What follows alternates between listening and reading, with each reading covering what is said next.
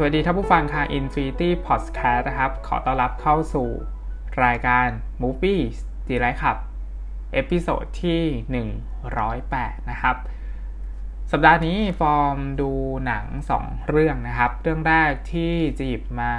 รีวิว คือภาพยนตร์เรื่อง The Devil All the Time นะครับ ของผู้กำกับแอนโทนี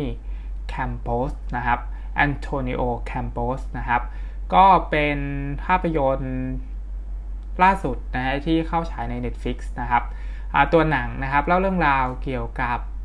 ชีวิตผู้คนนะฮะที่ถูกสภาพแวดล้อมบีบบังคับให้ต้องทำสิ่งไม่ดีนะครับหรือว่าทำชั่วนะฮะ The Devil All the Time นะครับเป็น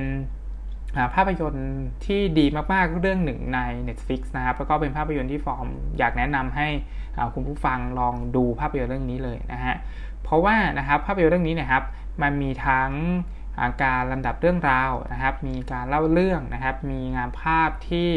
สวยมากนะฮะ แม้ว่าตัวหนังจะดำเนินเรื่องอย่างเนิบช้านะครับ แต่ว่ารายละเอียดต่างๆ ที่หนังใส่มาให้คนดูรับชมนะครับ ค่อนข้างที่จะดีนะฮะ แล้วก็มีจังหวะต่างๆ ที่ทำให้เรารู้สึกน่าติดตามนะครับ แล้วก็มีความรู้สึกว่าตอนจบนะครับ มันจะเป็นอย่างไรนะฮะ ภาพยนตร์เรื่องนี้นะครับ ถามว่าดูได้อย่างเพลิดเพลินไหมนะครับ ก็ต้องบอกว่าฟอร์มค่อนข้างชอบเลยทีเดียวนะฮะแล้วก็สำหรับใครที่อาจจะไม่ชอบภาพยนตร์ที่มีความเนิบช้า มีการเล่าเรื่องเรื่อยๆ หรือว่ามีการบรรยายในเรื่องเรื่องราวอะไรประมาณนี้ก็อาจจะรู้สึกไม่ค่อยชอบเท่าไหร่นะครับ แต่ว่า ฟอร์มชอบมากๆนะครับสำหรับภาพยนตร์นี้แล้วก็อินไปกับสถานการณ์ที่ตัวละครกำลังประสบพบเจอนะครับ หรือว่าสิ่งที่ตัวละครเลือกตัดสินใจกระทำบางสิ่งบางอย่างนะฮะตัวภาพยนตร์นะครับดัดแปลงจากงานเขียนนะครับ ในชื่อเดียวกันนะฮะของนักเขียนที่ชื่อว่าโดนัลด์เรย์พอลล็อกนะครับ ก็เป็นคนเขียนนิยายเรื่องนี้นะครับ แล้วก็ เป็นผู้บรรยายเรื่องราวภายในเรื่องด้วยนะฮะคือเป็นคนนาร์ทีฟนะครับเล่าเรื่องราวนะฮะ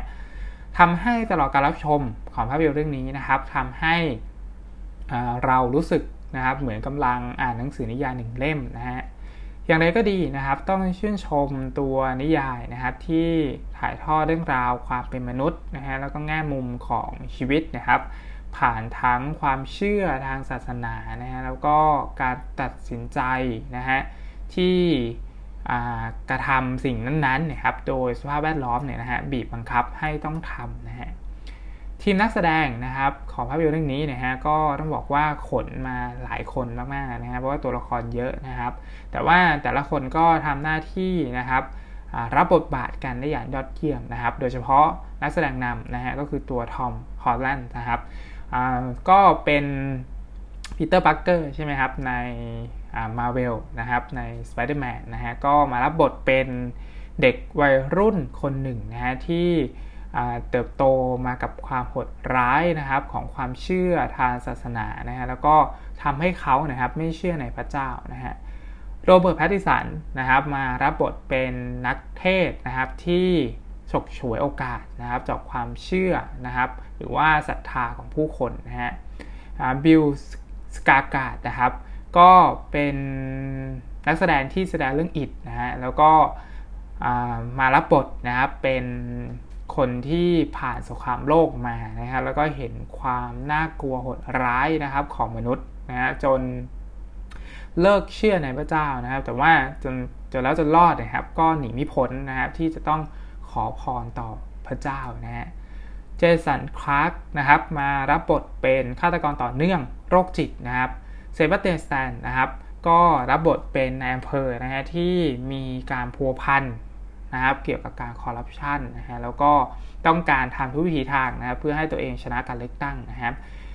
ตัวหนังก็มีตัวละครเยอะนะครับ แต่ว่าค่อนข้างที่จะกระจายบทบาทได้อย่างครบถ้วนนะครับ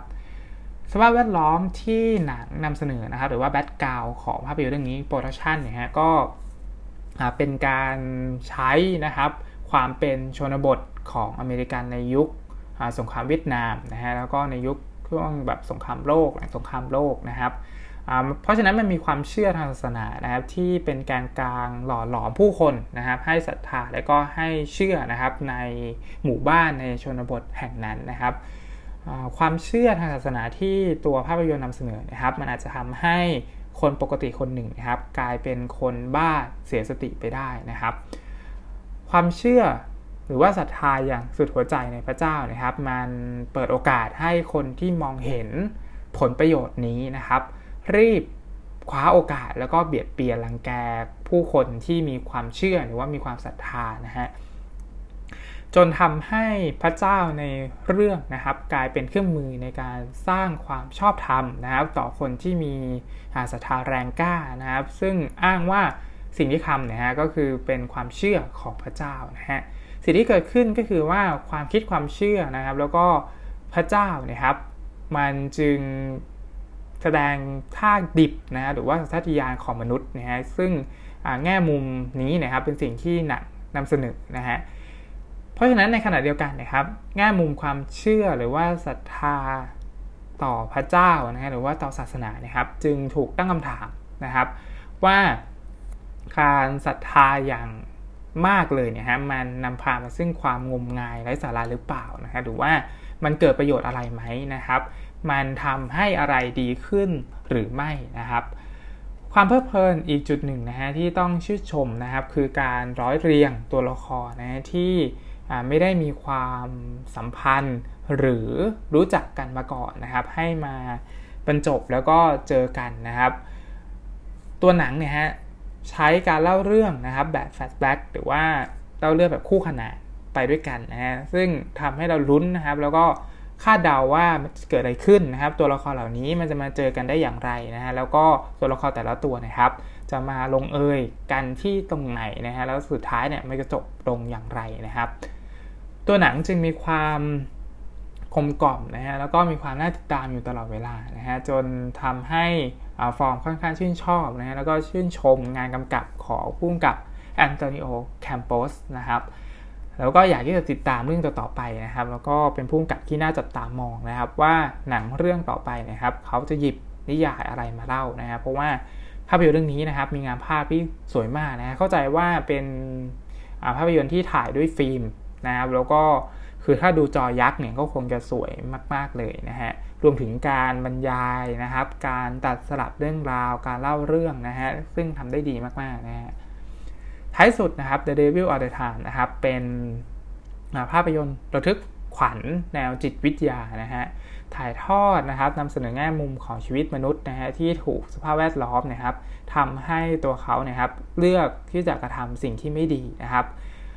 ตัวหนังก็ใช้ความเป็นชนบทเล็กๆนะครับของอเมริกาในการสะท้อนเล่าเรื่องราวความคิดความเชื่อนะฮะแล้วก็ศรัทธาในศาสนานะครับ ที่อาจจะทำให้คนคนนั้นเนี่ยครับกลายเป็นคนบ้าไม่ปกตินะฮะนอกจากนี้นะครับตัวหนังยังตั้งคำถามถึงอำนาจนะครับถึงด้านมืดของศาสนานะครับ ที่มนุษย์มีความ ศรัทธาแล้วก็มีความพยายามที่จะเข้าใจเข้าถึงเชื่อมโยงพระเจ้านะครับจนสุดท้ายเนี่ยฮะเธอเองก็ได้กลายร่างนะครับเป็นพิศาจร้ายในที่สุดนะฮะอันนี้คือภาพยนตร์ที่อยากจะแนะนำนะครับใน NDC เอพิโซดนี้นะครับ The Devil All the Time นะครับ